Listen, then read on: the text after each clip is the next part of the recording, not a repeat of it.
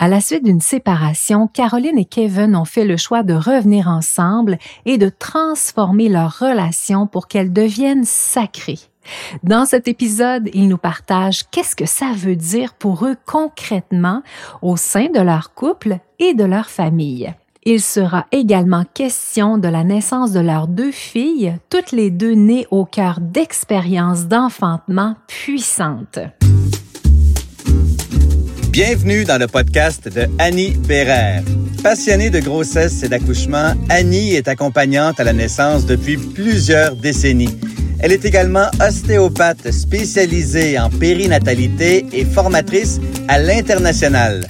À ce jour, elle a aidé des milliers de femmes, de couples et de familles à se préparer pour vivre une expérience de naissance la plus alignée possible à leurs désirs. Voici Tadoula Ostéo, Annie Bérère. C'est avec un grand plaisir aujourd'hui que j'accueille Caroline et Kevin qui vont venir nous parler de leur expérience euh, globale, vous allez voir, de avant, pendant, après la naissance de leurs deux filles qui sont tout petites parce que vous avez décidé de faire deux bébés rapprochés. On n'a pas décidé, mais oui, la vie a décidé. la vie a décidé. Et une des raisons qui m'a beaucoup inspirée à vous inviter, c'est que vous avez une démarche au niveau de votre couple qui est quand même assez unique et extraordinaire. Oui. Hier, Kevin et moi, on, s'est préparé à, cette rencontre-là d'aujourd'hui, puis on, a fait un peu le tour pour savoir qu'est-ce qui fait de nous un couple fort, puis comment on est resté fort à travers tout ça. Et même maintenant, parce que notre plus jeune maintenant a quand même 18 mois, donc là, notre plus vieille a trois ans et quelques, fait que ça fait trois ans qu'on est dans le processus de la parentalité, je dirais. On s'est rendu compte que ça avait commencé quand même pas mal d'avance, en fait, avant d'avoir des enfants. Et aussi bizarre que ça puisse paraître, c'est grâce à une séparation. Parce que là, maintenant, ça fait 12 ans qu'on est ensemble. Mais après quatre ou cinq ans, on s'est séparés. Kevin est parti, m'a quitté carrément. N'ayons pas peur des mots. Et on a été séparés à peu près neuf mois. Et euh, on a fait vraiment chacun notre vie à ce moment-là. Là, euh, et en revenant ensemble, parce qu'il m'a demandé de le reprendre et j'ai dit oui. Je suis vraiment heureuse d'avoir dit oui d'ailleurs aujourd'hui. En fait, moi, c'était ma condition pour revenir ensemble. C'était, il va falloir qu'on aille consulter parce que je veux comprendre qu'est-ce qui s'est passé. Et je veux des enfants, puis je veux pas qu'on gère ça pendant qu'on a des enfants. Euh, ces bébites-là, je veux que ça nous serve finalement, que tout ça nous serve à être plus fort puis à aller plus loin dans notre relation. Et Kevin, c'est une de ses très, très grandes qualités, c'est que il est toujours partant, il est toujours ouvert. C'est ça. Puis on dirait qu'avant lui, j'en avais pas rencontré tant des gars comme ça qui voulaient embarquer dans mes espèces de trips spirituels ou de d'évolution personnelle puis de se servir de, la shit de la vie pour faire quelque chose de vraiment plus beau. Puis moi j'ai tellement cette conviction là que quand il arrive de quoi de pas cool, c'est parce que ça va juste être tellement mieux. Puis je me disais hey, si c'est pas Kevin, imagine le gars après parce que je le trouvais je le trouvais vraiment hot. Puis là là on était séparés mais finalement c'est vraiment plus hot que c'était maintenant, tu sais. Puis euh, cette thérapeute-là qu'on a consultée, elle a vite compris qu'on avait un side spirituel, je dirais un côté spirituel. Et elle nous a permis, elle nous a amené sur la, la route de rendre notre relation, je dirais, sacrée. Et on a bâti notre couple et notre famille sur ces briques-là, je dirais, de, de, de base sacrée. Ben, il y avait comme cette euh, image de et, et des, fois on le dit en joke, mais tu sais comme reine et roi, tu sais. Moi, des fois quand je pars en voyage, tu sais, je texte comme bonne nuit ma reine. En même temps que ça peut être c'est drôle, mais il y a quand même cette image là. Éventuellement, il y avait comme un, un genre d'image de, de vraiment rendre honneur à un à l'autre. L'idée principale, c'est juste que on se traite comme si tu étais mon roi puis comme si j'étais ta reine. Ouais, puis que notre vie de couple, même si indépendamment maintenant avec des parents, on peut un ou l'autre peut avoir une journée moins bonne que l'autre ou des, des, des, moments stressants où moi je peux arriver de je suis sorti puis j'arrive dans un bordel, dans un un moment, tu sais, c'est c'est pas de, de de prendre des choses personnelles puis de vraiment comme tu sais cette personne là est encore une reine puis moi je suis encore un roi même si je me sens comme moins fort ou peu importe. Fait que c'est d'essayer de, voir ça comme ça, puis on a comme notre royaume à la maison, notre responsabilité de parents, mais aussi d'amoureux. d'amoureux. Mm-hmm. C'est sacré que l'amour soit pas en danger, en danger euh. avec les aléas du quotidien. Ben oui. Fait que c'est là que ça a commencé, je dirais, le, notre base de famille. Elle a commencé comme plusieurs années avant que moi je tombe enceinte, parce qu'ensuite, ce qui est arrivé aussi, c'est que on a essayé de faire des enfants. Après qu'on ait fait une thérapie d'à peu près un an, qu'on est resté à aller la voir, on est allé la voir individuellement aussi, réparer, comme Kevin dit, nos blessures personnelles. Moi, je recommande ça à tout le monde qui n'ont pas d'enfants encore. Là, c'est tellement comme le meilleur moment de régler ces petits bobos avant. Ça prépare, ça met la table, tu sais, sur ce qui s'en vient. Et ensuite, ben, on essayé d'avoir des enfants, puis ça marchait pas. Fait que nous ça nous a pris quand même une couple d'années. Puis moi, j'avais 37 ans, fait qu'à un moment donné, le stress commence à embarquer aussi. Puis moi, c'était vraiment la chose que je voulais le plus dans la vie, avoir des enfants. Donc, ça me stressait énormément parce que là, je suis en train de comme reconfigurer mon futur, on dirait. Finalement, on est allé en fertilité. On a fait un premier essai. Ça a fonctionné tout de suite parce qu'il y avait aucun problème là apparent dans notre situation. Mais étant donné qu'on est en fertilité, en suivi de, fertilité, on avait droit à une échographie euh, précoce à sept semaines. Euh, on s'est aperçu que je faisais une grossesse ectopique. Puis on l'a su très, très tôt. Fait que j'avais aucun symptôme. Là, moi, j'étais super en forme à ce moment-là. On est allé à l'hôpital à pied pour l'échographie. Là, ça le virait un peu comme en cauchemar. Là. Encore une fois, c'est un, une autre épreuve qui nous a apporté beaucoup parce que ils ont enlevé la grossesse tout de suite. Je suis restée à l'hôpital, puis comme quelques heures après, je suis en salle d'opération. Et là, je suis retournée à ma chambre, puis là, pendant la nuit, ça dépérissait, dépérissait. Je me sentais vraiment pas bien. Et puis là, le matin, euh, très, très tôt, ils se sont aperçus que je faisais une hémorragie interne. Alors, je suis retournée en salle d'opération comme quelques heures après l'autre opération, ce qui est quand même assez intense. Là. J'ai pas dit, mais j'étais la personne qui avait le plus peur d'accoucher sur la terre. Genre, c'était l'affaire qui me faisait le plus peur au monde. Et sur la table, avant qu'il m'endorme, mon corps, il s'est mis à shaker, mais comme je pouvais pas le contrôler, là, zéro ça tremblait, tremblait, tremblait. Là, c'est comme si j'avais froid, mais c'était juste comme les nerfs qui en pouvaient pas d'être deux fois sur une table d'opération en si peu de temps. Et je me suis mis à méditer. Je me suis comme enlevée du chemin. C'est comme si j'ai laissé mon corps à eux finalement, puis moi, mon esprit, je me suis enlevée de la route pour qu'ils puissent travailler sur mon corps, puis les laisser tranquilles et me laisser tranquille. Et mon corps a arrêté de bouger et de shaker. Je suis devenue hyper calme ça, ça a été la première expérience qui m'a permis de croire que je serais capable d'accoucher, que je serais sûrement capable de maîtriser les contractions, puis d'être dans un certain contrôle de moi. Donc, ça a été hyper important dans mon cheminement. Cette petite vie-là qui s'est installée en moi m'a appris énormément dans cette première phase-là. Un mal pour un bien. Un normal pour un Number one. Yeah, number two. Number two.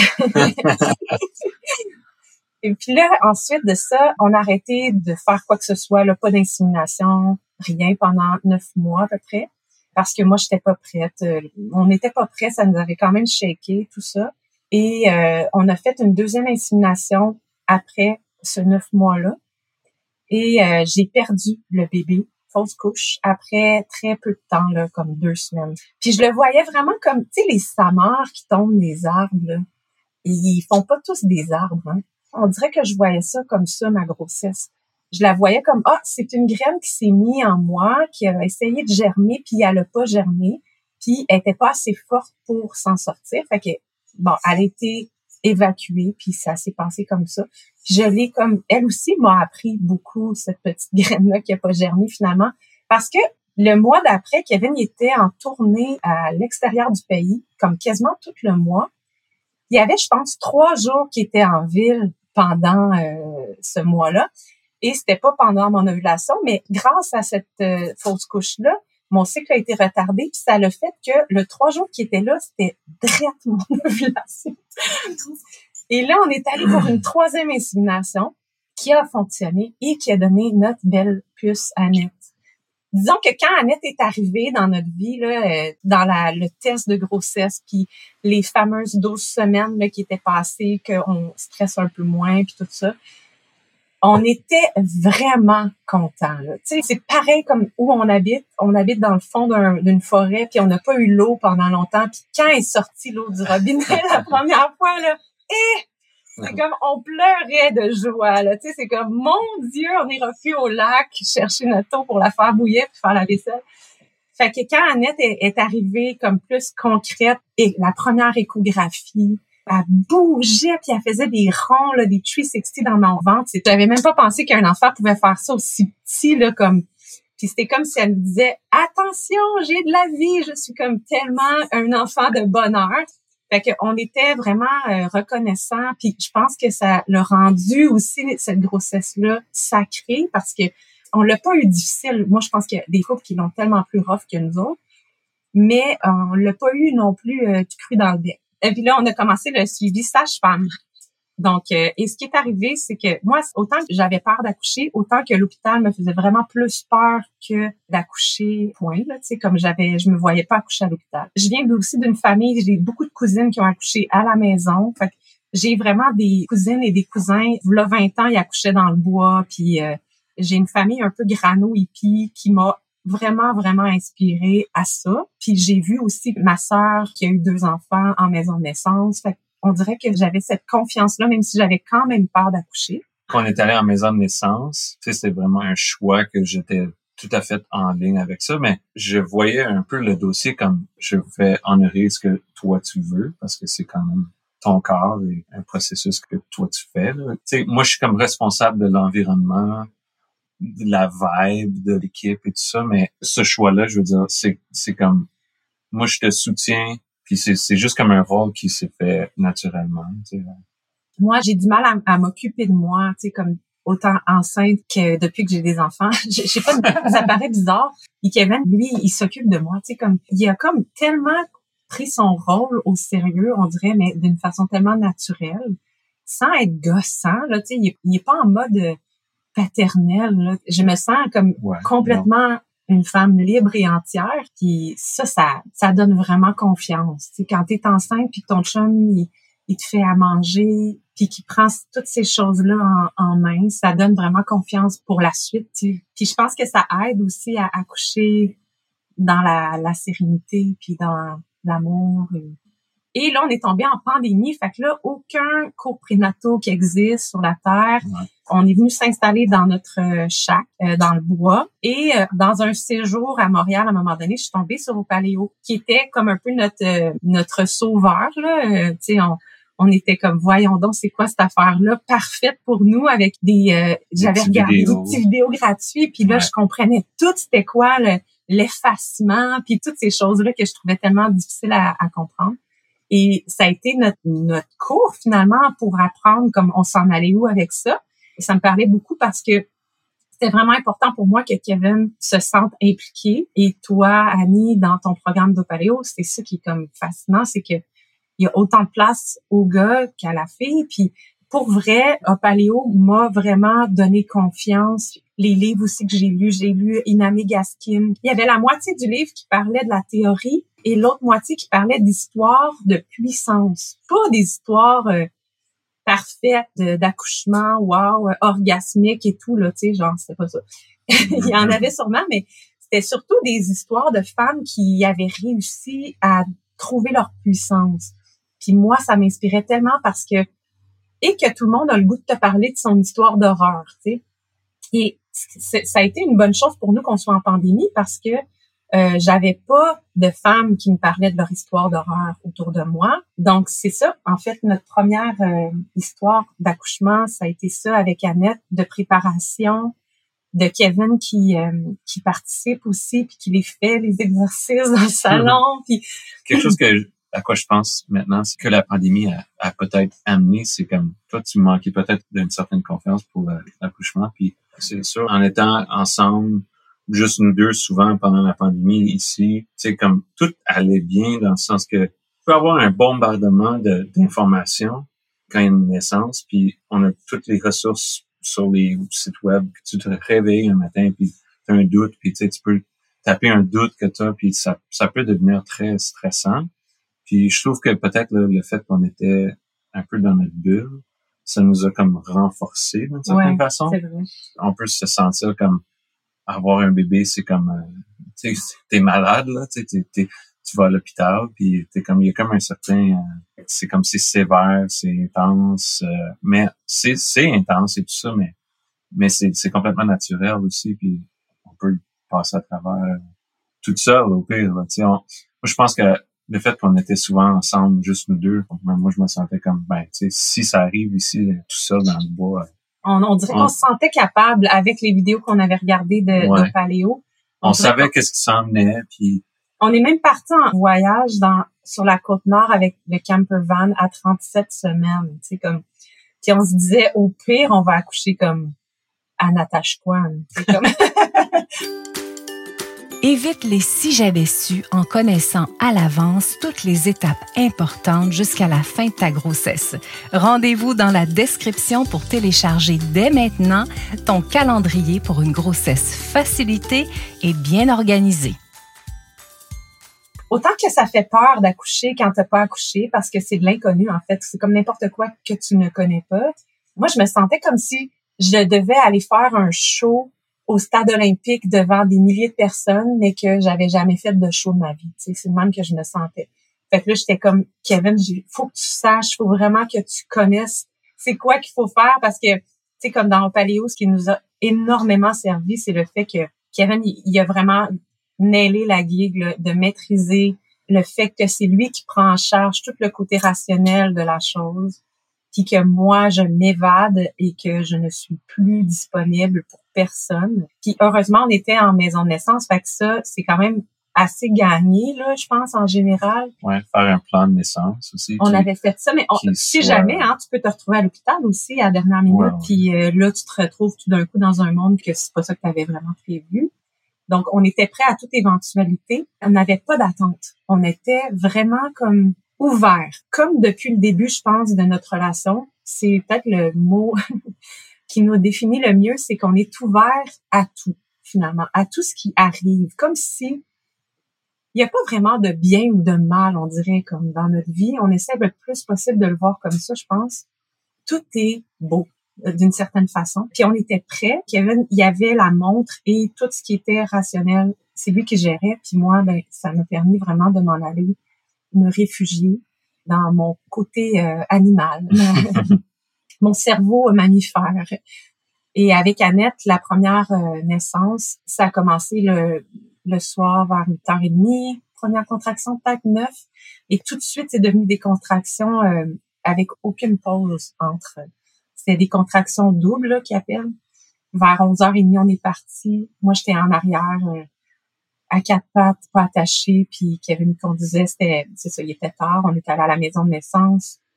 Contraction double, ça n'arrêtait pas. C'est aucune pause. C'était quand même intense. Puis en même temps, je gardais vraiment le focus sur une qui passe, c'est une de finie. Puis il y avait Yvette à la maison de naissance Côte des Neiges qui m'avait dit, c'était pas ma sage-femme, mais je l'avais rencontrée, puis elle m'avait dit, tu vas voir, il va y avoir des paliers. Puis là, à un moment donné, tu arrives à un palier, puis là, tu fais, oh, là, je pourrais plus, là, c'est ben trop fort, c'est ben trop intense. Mais non, attends, parce que c'est là, là, si tu attends puis que tu es patiente, les endorphines vont arriver. Et puis là, à un moment donné, wouhou, le boost d'endorphines arrive. Là, t'es comme, t'es prête à remonter l'autre palier. Puis là, t'arrives à l'autre palier, puis là, tu te dis, puis elle nous avait fait un sketch, puis hey, j'ai tellement senti, moi, j'étais tellement plus là. J'ai jamais pris de drogue dure dans ma vie, mais je peux imaginer à quel point c'est cool, tu comme parce que les endorphines m'ont tellement, j'étais pas là là comme j'étais une contraction après l'autre, mais c'était tellement rapproché en même temps pour se rendre compte en cours de route que Annette, elle avait la tête placée de l'autre sens, étant postérieure qui appelle, ce qui fait que ça rend le passage plus difficile. Ça se fait, mais c'est comme si ça bloque, tu sais. Ce que je dois dire que j'ai vraiment aimé, c'est que ma sage-femme, elle m'a demandé à un moment donné, je peux-tu aller vérifier t'es à combien de centimètres? Puis j'ai dit non. Puis elle, elle m'a jamais comme dérangé avec ça après. On n'a jamais regardé. C'est comme, mhm. on s'est vraiment fié aux signes de où j'en étais. Puis à un moment donné, il y a Myriam qui est arrivée à mi-chemin et qui était la deuxième sage-femme et qui est réputée pour être dans le monde des sages-femmes la tourneuse de bébé. Et puis, ça a été la partie la plus difficile que je me souvienne parce qu'on dirait que j'ai pas tant de souvenirs de douleur dans cet accouchement-là, malgré tout. Entre mes contractions, elle a tourné le bébé. Et c'est la partie que j'ai trouvée le plus difficile, c'est d'être couchée sur le dos. Et là, j'avais vraiment comme, même si j'étais pas là, on dirait que j'avais quand même un ressenti pour toutes les femmes qui ont été obligées d'accoucher sur le dos puis qui c'était pas leur choix. Parce que je pense qu'il y en a qui accouchent sur le dos puis que ça se passe très bien, mais il y en a d'autres comme moi, les deux fois, si on m'avait demandé d'accoucher sur le dos, écoute, ça, ça se peut pas, c'est impossible. C'est ça que j'ai trouvé le plus difficile. Ça a duré comme à peu près quatre contractions, je pense, ou que entre les contractions, elle avait tellement pas beaucoup de temps que là, elle tournait le bébé. Et après ça, ça a été la délivrance, là, comme Annette est sortie très rapidement. 15 minutes. Ouais. Puis Kevin m'a attrapé. Ouais. Il l'a mis entre mes jambes. Puis, puis euh, je me souviens que je savais pas quoi faire avec. Tu sais, autant que j'avais pas confiance tant en je vais être capable d'accoucher, autant que j'ai jamais manqué de confiance par rapport à je vais être une bonne mère. J'ai toujours su que je serais une bonne mère. Puis là, quand je l'ai vu, puis que je savais pas quoi faire, j'étais vraiment déstabilisée. C'est comme si je, de catcher là, que j'avais un bébé. c'était ces endorphines, ben, en tout cas, ça m'a tellement surpris. Je voyons donc, qu'est-ce qui vient de se passer là? Puis j'avais pas compris. On dirait que à un moment donné, Kevin, il m'a dit, Caro, on voit la tête. Mais là, j'avais pas compris à ce moment-là que la tête était sortie parce que moi, j'ai zéro senti la tête sortir, imagine. Et là, Kevin, il m'a dit ça, mais en fait, c'est la prochaine contraction est sortie. Fait qu'on dirait que je m'attendais pas à ce qu'on soit déjà rendu là. C'est comme l'anneau de feu, là. Je sais c'est quoi, mais parce que j'ai eu un deuxième enfant, puis que là, je l'ai senti à Marguerite, mais à Annette, j'ai zéro senti ce moment qui brûle, tu sais. Parce que je pense que c'est ça, j'étais trop sur les endorphines. Tout ça se passait dans, dans la nuit aussi. On est arrivé à minuit. Elle est née à 5h50. Donc, euh, moi, je, j'étais là. Tu squeezais mon bassin? Oui. Non-stop. Oui. À un moment donné, on, on a découvert que si j'étais derrière et je, ben, là, ça faisait du bien. Donc, moi, je me suis mis là-dessus. Puis, c'était vraiment intense pour moi aussi. Le plus fort possible. Tu sais, ça l'enlevait la douleur de 50% quand il faisait ça. Mais je, jamais que je, je te squeeze le, corps aussi fort que ça. Maintenant, non. Maintenant, ouais. C'est impressionnant de voir ça, de, voir à quel point, surtout comme quand j'étais derrière toi, quand je faisais les points de pression, tout ça, tu, tu sens vraiment le bassin est ouvert, puis le dos, il, ça ressemble pas à un dos normal, puis tout ça, c'est comme en transformation. Euh, pour l'accouchement. Donc, c'est comme, wow, ma blonde a, fait ça. Wow, c'est, c'est impressionnant. Quelle nature que je suis en train de, de voir, tu sais. Après que Myriam a tourné le bébé, il y a eu une coupe de d'essais à différentes positions. Puis, tu es comme revenu sur tes genoux, là, sur la quatre pattes. Puis, ils m'ont dit, ben, si tu veux l'attraper, ben, c'est là, là, tu sais.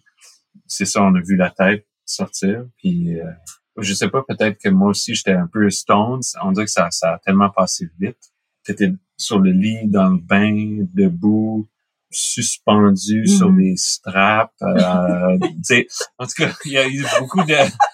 On dirait que c'est un cirque. Puis là, c'est ça. C'est comme, OK, ben c'est là maintenant qu'elle va sortir. Donc, elle est sortie, puis elle est comme glissée entre ses jambes pleurais, tu criais, tu faisais tout. C'était ah, tellement beau. Tu sais, comme moi, je me rappelle pas vraiment de ça. Oh, mais moi, je m'en souviens. Autant que j'étais stone, autant que, hey, ça, je m'en souviens tellement de comme, encore aujourd'hui, j'y, je repense à ce moment-là, puis c'est vraiment un de mes moments préférés dans ma vie, comme, comment toi t'as réagi quand t'as vu, quand t'as pris notre fille, puis que, t'es comme, Caro est là, oh my god! Puis t'es, hystérique, là, c'était tellement incroyable tellement beau. C'est vraiment un de mes moments préférés. Donc, rapide et, glissant.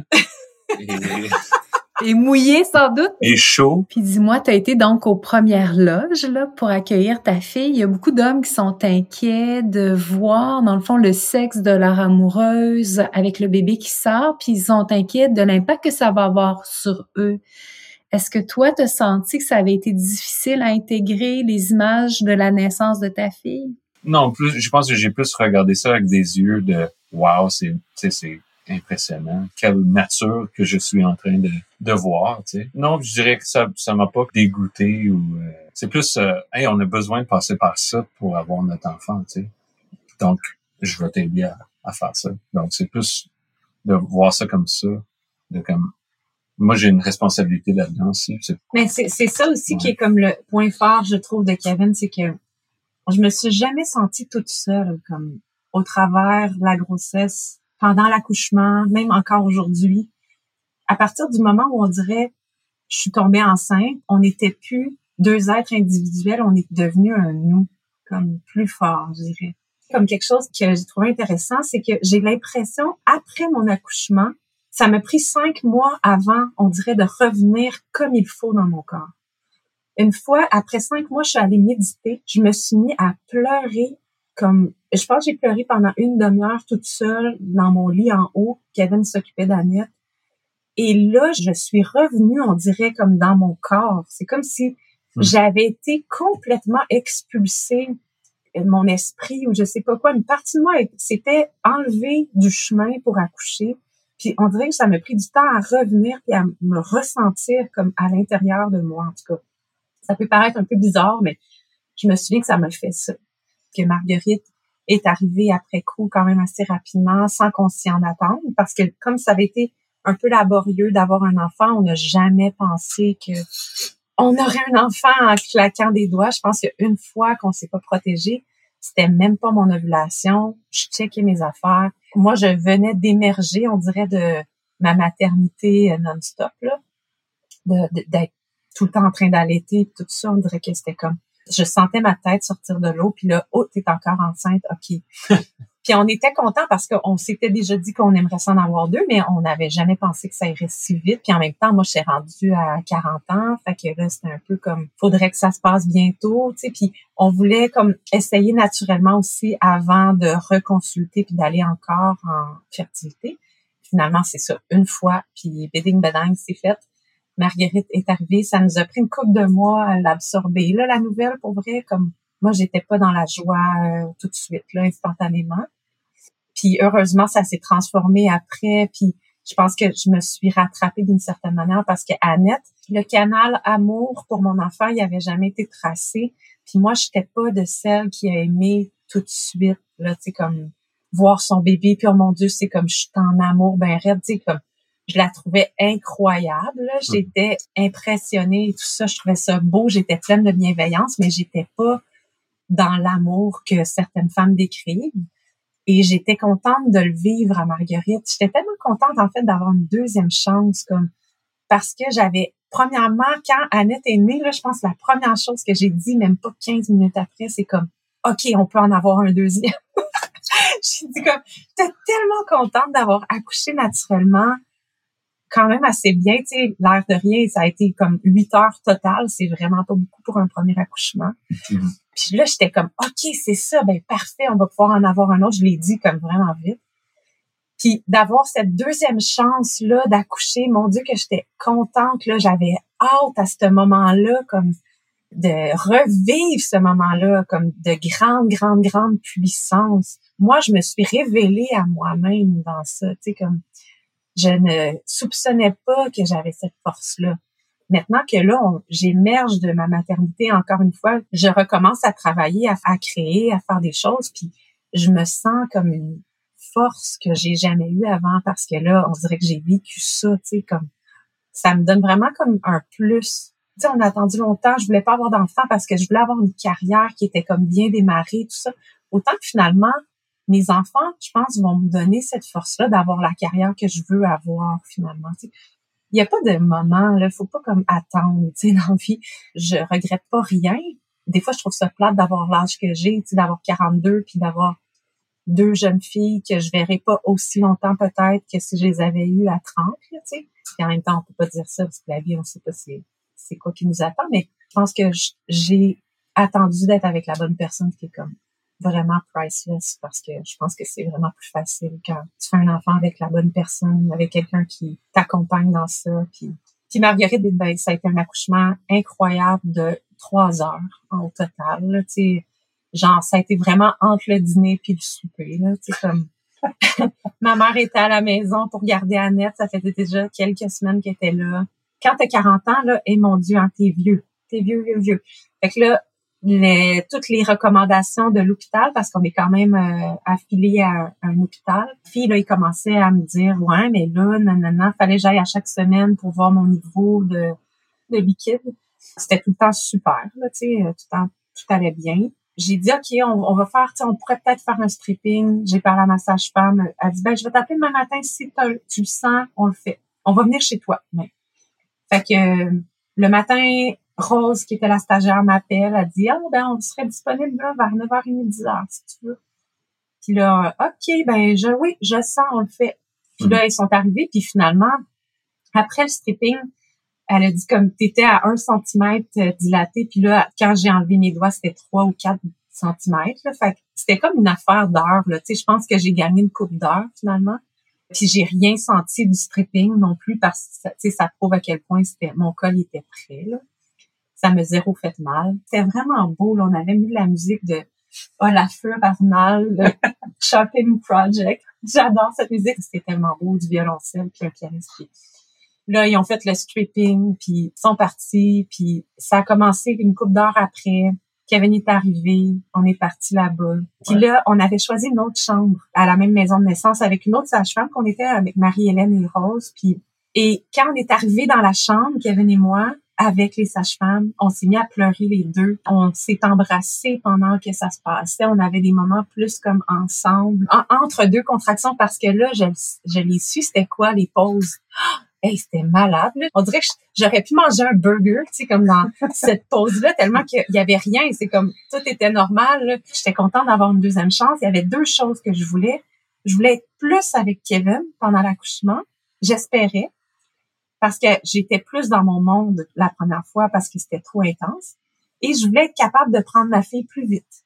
Même si la sage me disait, il y a aucune culpabilité, là, t'aurais pu prendre une heure avant de la prendre si tu veux, il y a pas de problème à pas prendre ton enfant tout de suite.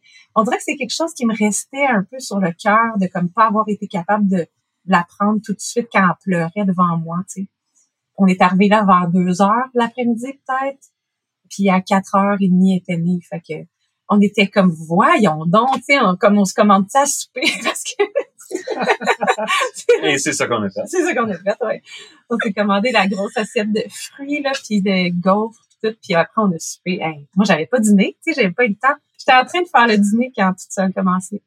Caroline, j'entends que tu as aimé donner naissance, tu as aimé vivre ces expériences-là. Quelles sont tes meilleures astuces pour pouvoir jongler au mieux avec la douleur, dis-moi? Tu étais comme en contrôle de chaque étape. J'ai comme senti... Mais en fait, c'est beaucoup grâce à Opaléo parce que moi, ce que j'ai beaucoup aimé de Paléo, là, c'est, j'ai l'air de, de, faire une pub, mais c'est vrai, puis c'est ce que je dis à toutes les femmes que je rencontre qui vont avoir un enfant, c'est que moi, j'ai appris là, à Paléo par cœur. Genre, je l'ai étudié, là, étudié, étudié, étudié, comme tu fais des gammes, tu pour les connaître par cœur sur le bout de tes doigts, pour que tu puisses après aller jouer sans penser. Moi, c'est comme ça que je l'ai euh, abordé. Euh, moi, j'avais besoin vraiment d'aller étudier ça. Puis j'ai eu besoin de connaître les étapes par cœur. C'est pour ça que j'ai jamais eu recours au temps dans les deux accouchements. Je n'ai pas voulu savoir quelle heure il était, puis je voulais pas savoir non plus à combien de centimètres j'étais rendue. Surtout la deuxième fois avec Marguerite, les sages-femmes Marie-Hélène puis Rose, ils ont tellement comme embarqué à fond dans ça. Puis, mais moi, je savais, OK, là, je viens d'atteindre la transition. Là, là, je suis en latence. Là, tu sais, comme toutes les étapes. Ah, là, c'est l'anneau de feu. Rose, elle disait les étapes aussi. Elle disait, ah, tu vois, là, il y a du sang. T'inquiète pas, Caroline, c'est normal. C'est parce que ton col, il est en train de comme s'ouvrir complètement. Puis là, après ça, il y avait l'étape de Hey, tu vois, Kevin, son dos, comment il est bombé? C'est parce que la tête est en train de passer.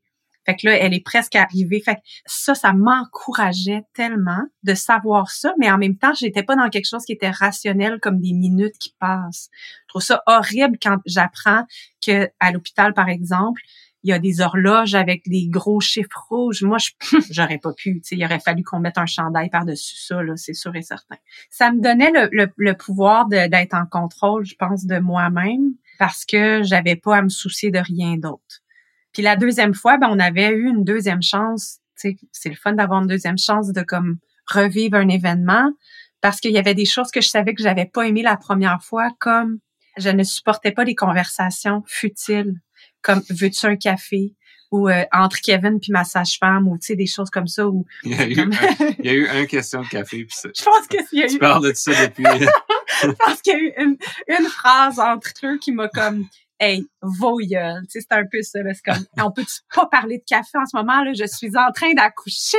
La fois d'après, comme j'avais une, nouvelle équipe de sages-femmes, je tenais à le dire comme, des conversations de verre d'eau ou de veux-tu quelque chose, c'est dans le corridor, genre, je veux pas entendre rien de ça. Ça m'a permis d'être au meilleur de ma force, de mon pouvoir de femme. Puis on a tout ce pouvoir-là, puis que c'est quelque chose qui me tient tellement à cœur parce que je l'ai vécu les deux fois d'une manière incroyable. C'est comme les moments les plus forts de ma vie. Puis mon grand deuil, là, c'est de, ne, de savoir que plus jamais je vais accoucher. Ça m'a pris six mois quand on a décidé qu'on n'allait plus avoir d'enfants. Pas parce que je veux d'autres enfants, pour vrai, comme c'est assez, là, on en a assez. Puis j'ai 42 ans aussi. Mais vraiment parce que, mon Dieu, je vivrai plus jamais ce grand moment-là de puissance, d'amour avec mon chum, parce que c'est tellement fort aussi comme l'amour qu'on ressentait à ce moment-là de être ensemble à mettre au monde cet enfant-là. Je sentais que Kevin était là à 100% avec moi. Puis ensuite de voir cet enfant-là, de le tenir dans ses bras, ça me tient tellement à cœur, ça me fait tellement plaisir de pouvoir aujourd'hui le raconter, de pouvoir partager ce qui a fonctionné pour nous autant comme dans notre vie personnelle de couple, mais aussi comme dans les accouchements grâce beaucoup à Paléo. Ben moi, les deux fois, j'ai décidé d'explorer les sons graves et euh, moi, ça m'a beaucoup aidé. En fait, les sons graves, là, ils ont commencé dès la, les premières contractions qui étaient plus sérieuses à Annette, à notre premier enfant. J'ai chanté mes contractions, là, comme quasiment toutes mes contractions. Avec aucune gêne aucune gêne. Puis je dirais que c'est peut-être le fait d'être chanteuse, ça, ça peut aider Peut-être que c'est mes expériences passées, comme je dis, dans des ateliers d'interprétation, qu'il faut que tu fasses toutes sortes d'affaires, puis des fois, c'est un peu comme tu te demandes vraiment qu'est-ce que tu es en train de faire, là, ou tu sais, comme des ateliers de danse, euh, à se laisser aller, puis à pas avoir peur du ridicule, tout ça. J'en ai fait beaucoup de choses de même. Là. En tout cas, peut-être que c'est revenu, puis que toute cette inhibition-là est disparue. Euh, mais la voix m'a beaucoup aidé à garder le focus. À Marguerite, j'ai demandé le bain. T'es toute seule. J'ai demandé qu'il me laisse toute seule dans la salle de bain. Puis là, il y avait un écho qui était vraiment spectaculaire. Ouais. il y avait des tuiles. Il y a des tuiles partout. Ouais. Puis j'ai trippé ma vie à faire mes contractions avec ma voix et à essayer de faire les, les plus beaux sons possibles, mais pas dans la performance, dans la beauté de la chose, puis à ouais, il y avait une belle réverbération, fait que j'en ai profité. Puis je trouve que ça aide à passer le temps. Puis je pense que euh, physiquement, ça favorise l'ouverture du col, puis tout ça. C'est comme une façon de dire oui à chaque contraction. Pour moi, c'était ma façon de dire oui. Caroline, il y a une artiste que tout le monde connaît qui a participé à ta préparation à l'accouchement. J'aimerais ça que tu nous en parles. C'est un peu drôle. C'est euh, c'est Tina Turner. Pour mes deux accouchements, j'avais imprimé la, la photo de Tina parce que je trouve qu'elle a un côté très femme animale, puissante. Et je voulais accoucher comme elle donne des shows. Je voulais être cette femme-là comme hyper puissante. Moi, je trouve que Tina Turner en spectacle, elle a toujours mené ses spectacles avec tellement de puissance et d'amour. Beaucoup, beaucoup, beaucoup d'amour. Puis je voulais exactement le faire de cette manière-là. Fait que les jours puis les semaines avant, on écoutait énormément Tina Turner. puis je pleurais toujours quand j'entendais You're Simply the Best. Puis je pensais à Kevin, puis je me disais, c'est vraiment comme, t'es juste le meilleur pour moi, tu sais. Tellement qu'on a donné comme deuxième nom à Marguerite, on lui a donné Tina comme nom. En début de rencontre, vous nous avez raconté à quel point ça avait été important pour vous de mettre du sacré à l'intérieur de votre relation. J'aimerais ça encore vous entendre parler là-dessus. Pour moi, c'est hyper inspirant. Je pense que c'est probablement inspirant pour les gens qui nous écoutent. Est-ce que vous auriez d'autres exemples concrets à nous donner? Moi, je suis musicien, puis quand j'ai fait des cours quand j'étais jeune, j'avais un professeur qui disait que comme notre ensemble, notre, groupe de musique, dans le fond, the, the sum is greater than the parts. So, like, la somme est plus grande que chacun de vous, c'est comme chaque instrument. La somme est plus grande que les parties. Ouais. Tout le monde amène quelque chose qui est plus fort que... Ensemble. C'est comme si 2 plus 2 égale 4, mais là, 2 plus 2 égale 1 million, tu sais. On est bien séparés, mais ensemble, ça crée comme une autre entité, un autre... Comme un autre enfant duquel on fait, on prend soin finalement. Ouais. Mhm. Puis c'est comme d'être conscient de ce choix et de comme respecter cette entité aussi. Avant, on disait, des fois, on a des journées où ça va mal, où on est stressé, où on, on se voit pas, on se parle pas.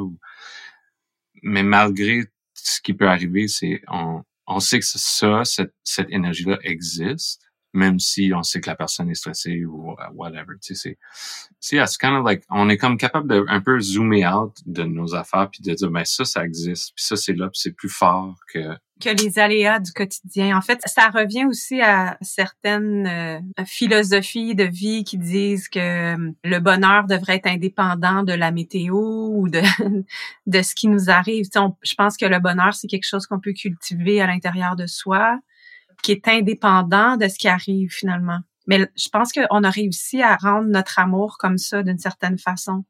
C'est comme si euh, peu importe ce qui arrive, parce que pour être honnête, il y en a des journées qu'on est tellement occupé avec les filles, ça l'arrête tellement pas que moi, je le regarde même pas, Kevin, là, je le vois même pas, je ne ressens pas l'amour. On est loin des papillons, là, mais je le sais que c'est là. c'est comme un arbre à fruits qui aurait plein de fleurs, mais que on n'a jamais le temps presque de regarder les fleurs que l'autre fait, mais on sait que les racines se touchent, tu sais, nos racines se touchent. Pour moi, en tout cas, c'est plus profond comme amour qu'une énergie qui va vers le haut et qui se perd un peu dans le, le vent, puis dans les saisons, puis dans... Ça reste sous terre, très, très solide. Puis plus les années avancent, plus on arrive à, à solidifier ces racines-là, je dirais. Puis ça fait aussi qu'on se sent en sécurité. Puis on, nous, on a choisi quand on est revenu ensemble qu'on n'allait pas laisser d'autres personnes entrer dans cette relation-là. Que ce soit euh, par rapport au flirt avec d'autres, quand on sort ou euh, Kevin il joue, tu sais, dans des bars, il joue dans des salles de spectacle, c'est facile là, dans plusieurs milieux, mais dans le milieu de la musique, c'est assez facile de se laisser aller euh, à bouche que veux-tu, tu sais. Et puis c'est de faire le choix de ne pas aller là, de ne pas laisser d'autres personnes entrer dans notre temple, un peu comme Kevin il parlait. Ben, ton image de grotte, c'est un peu, c'est un peu ça. C'est que nous, on a notre grotte, on a comme, on a choisi notre place, là, tu sais, puis On laisse pas entrer de prédateurs. Ouais, on le défend, on le défend, puis pour le tout et pour chacun, je pense. On parle de, mettons, de flirt, mais ça peut être aussi de choisir les personnes avec qui on va travailler, les énergies qui peuvent être trop envahissantes. Ben, on choisit de ne pas travailler avec ces personnes-là finalement. Qu'on peut décider de pas faire des contrats parce que ça fit pas avec nos valeurs, par exemple, mais ça fait aussi que la personne va pas amener ça dans la grotte cette énergie-là, tu sais. Puis si elle l'amène parce que pour X raisons, tu sais, je dirais quand même des choses qui arrivent dans la vie qui viennent nous affecter, ben l'autre est là comme pour aider à balancer tout ça ou à faire virer la vapeur peut-être. C'est d'être conscient de ce qu'on amène dans notre grotte finalement. Moi, ça me donne une sécurité qui me permet, c'est la première fois qu'on me permet d'aimer à l'infini. J'ai jamais eu un chum avant qui m'a permis de l'aimer comme autant que je voulais. J'étais toujours bloquée par les peurs de l'autre ou par peu importe ce qui ce qu'il avait à dealer avec.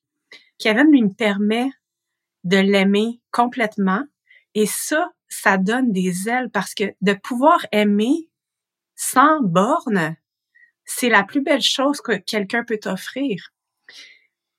Et puis moi ça me permet de découvrir qui je suis comme à 100%, comme encore plus. Puis je pense que je permets la même chose à Kevin.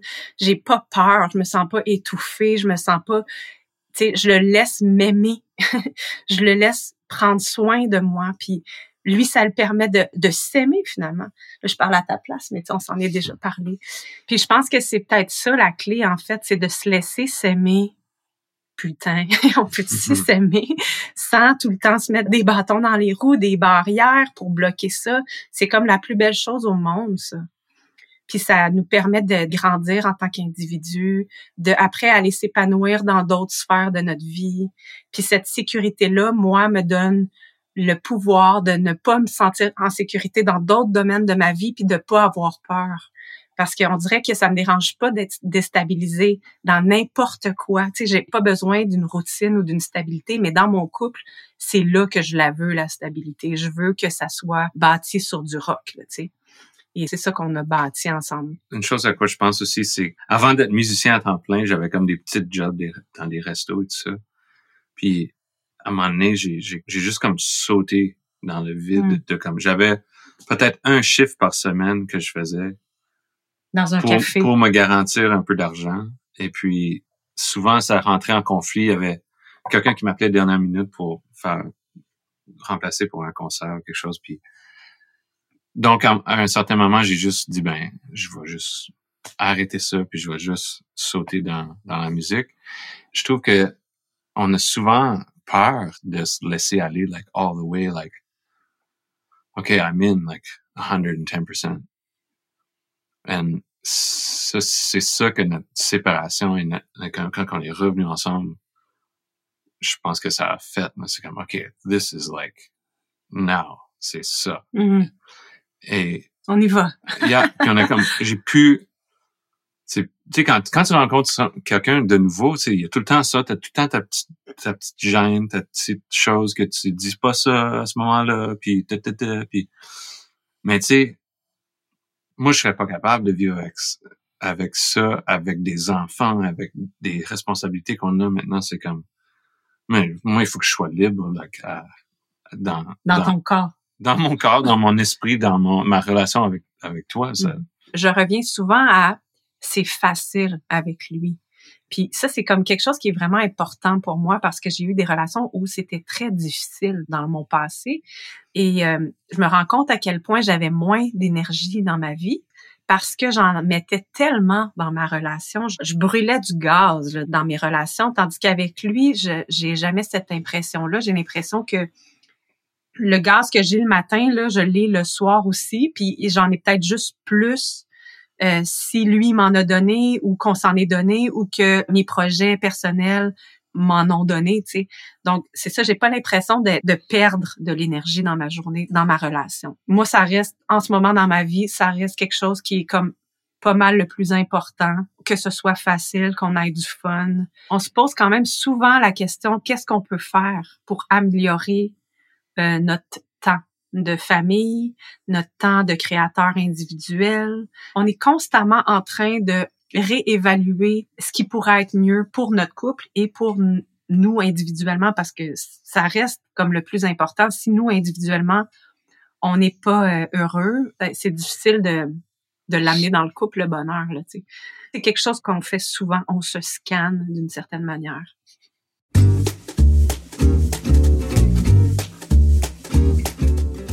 Wow! Avoue que c'est inspirant. Est-ce que tu as la chance de vivre une relation dans laquelle il y a du sacré, dans laquelle il y a de la magie, de laquelle il y a une complicité, un partage, dans laquelle tu as l'impression de marcher ton chemin bien accompagné? Je te le souhaite vraiment. Et si ce n'est pas complètement optimal, ben, j'espère que cet épisode pourra t'inspirer, vous inspirer à peut-être bonifier votre niveau de relation. C'était vraiment inspirant. Je pense que je vais revenir à cet épisode-là de temps en temps pour pouvoir m'imprégner, me baigner à nouveau dans leur énergie sacrée de couple, dans leur énergie sacrée de famille. Alors, comme tu l'as peut-être compris dans l'épisode, Caroline et Kevin sont des artistes. Caroline est chanteuse, elle nous l'a mentionné lorsqu'on a parlé des sons. Et Kevin est batteur dans plusieurs situations, dans plusieurs groupes, dans plusieurs événements. Ça se peut que tu l'aies déjà vu euh, au passage dans un événement ou dans un spectacle où tu es déjà allé. Si tu es curieux, curieuse d'en savoir plus, dans la page de l'épisode, je t'ai mis évidemment leur lien pour pouvoir rejoindre, euh, rejoindre entre autres le site web de Kevin et avoir accès au Spotify, eh oui, de Caroline, si ça t'intéresse d'aller voir leur travail respectif. Si tu as envie toi aussi de vivre une expérience extraordinaire d'enfantement, je ne le répéterai jamais assez, c'est important de te préparer, de te préparer à vivre une expérience puissante et de te préparer aussi à ce qu'il y ait des changements, à ce qu'il y ait des imprévus. C'est absolument essentiel. Ça fait partie d'une préparation qui est optimale. Quand je reçois dans mon bureau une famille qui me dit, écoute, on s'était préparé à avoir un accouchement physiologique, finalement, il y a eu des imprévus, puis on était complètement désorganisé parce que on n'avait pas imaginé que ça puisse se passer autrement. Ça me fait bien de la peine parce que je me dis ça, ça fait partie des choses pour lesquelles on peut se préparer à l'avance. Et vivre une expérience d'empuissancement, vivre une expérience puissante, ça ne veut pas dire nécessairement vivre une expérience qui est exactement comme celle à laquelle on aspirait. Ça se peut qu'il y ait des changements, mais l'important, c'est que tu restes le plus possible dans ton pouvoir en lien avec ça. Dans l'épisode aujourd'hui, on a un bel exemple. Vois-tu, Caroline, elle a accepté un décollement des membranes. Est-ce que tu as entendu dans l'histoire, il y a vraiment eu une proposition c'est-à-dire qu'à aucun moment on lui a imposé cela, c'est-à-dire qu'on lui a proposé, elle a accepté. Donc c'était un vrai oui. Est-ce que tu as entendu aussi à un moment donné où Caroline a dit à la sage-femme qu'elle ne voulait pas d'examen gynécologique et la sage-femme a respecté ce choix-là? Et ça devrait être toujours comme ça. Donc, ça ne veut pas dire avoir un accouchement d'empuissancement, que c'est un accouchement qui se passe exactement comme tu l'avais prévu. C'est un accouchement dans lequel tu restes dans ton pouvoir, exactement ce qui s'est passé pour Caroline. Et pour ça, ben, vaut mieux être préparé. Hein, tu as entendu dans l'épisode, elle dit, j'ai décortiqué, j'ai appris les choses par cœur. Ça ne veut pas dire que tu dois absolument passer par le chemin de tout apprendre par cœur, mais d'avoir des bases, de pouvoir savoir à l'avance les grands scénarios, de pouvoir savoir quelles sont les questions que tu peux poser, de pouvoir connaître tes droits. Ce sont des choses qui vont t'aider à rester dans ton pouvoir, de rester bien aligné à ce que tu as envie de vivre avec ce qui se passe à ce moment-là. C'est-à-dire de pouvoir jongler avec les éléments qui sont présents sur lesquels tu n'as pas le contrôle. Parce que c'est ça une bonne préparation à l'accouchement. C'est une préparation qui te permet de te préparer de façon à avoir le contrôle sur tout ce qui est possible de contrôler et de pouvoir jongler avec les éléments sur lesquels tu n'as pas le contrôle rendu dans l'expérience. Donc, si tu as envie que je t'accompagne, il y a plusieurs possibilités. Il y a une préparation à l'accouchement virtuel extraordinaire. Il y a la méthode au paléo qui comprend tout l'accompagnement prénatal, c'est-à-dire la préparation virtuelle, les rencontres en direct avec moi en mini-groupe et les cours complémentaires, par exemple, sur les interventions médicales et également sur le bon positionnement de ton bébé. Je te rappelle que je t'ai concocté un calendrier de grossesse extraordinaire dans lequel j'ai mis énormément d'heures. Il est magnifique, il est pratique, il est bien conçu pour t'accompagner tout au long de ta grossesse. Pour pouvoir le télécharger gratuitement, tu peux aller dans la description de l'épisode pour pouvoir avoir le lien. Tu as également accès aux super pouvoirs de ton bébé. Ce sont les principales clés pour t'aider à accompagner ton bébé de façon optimale dans les premiers mois de sa vie. Tous les sujets qui sont très importants, avec lesquels c'est important de se familiariser avant idéalement l'accouchement, sont discutés dans cet atelier-là. Donc, on parle par exemple de tummy time, de tête plate, on parle du sommeil, de la motricité libre et compagnie. Le lien pour t'inscrire à cette rencontre gratuite est également dans la description de l'épisode. Je te souhaite que la magie et le sacré fassent partie de ta journée et pourquoi pas de ta semaine, de ton mois, de ton année, de ta famille, ton couple et compagnie. Je te souhaite une magnifique journée et j'ai déjà hâte de te retrouver pour le prochain épisode.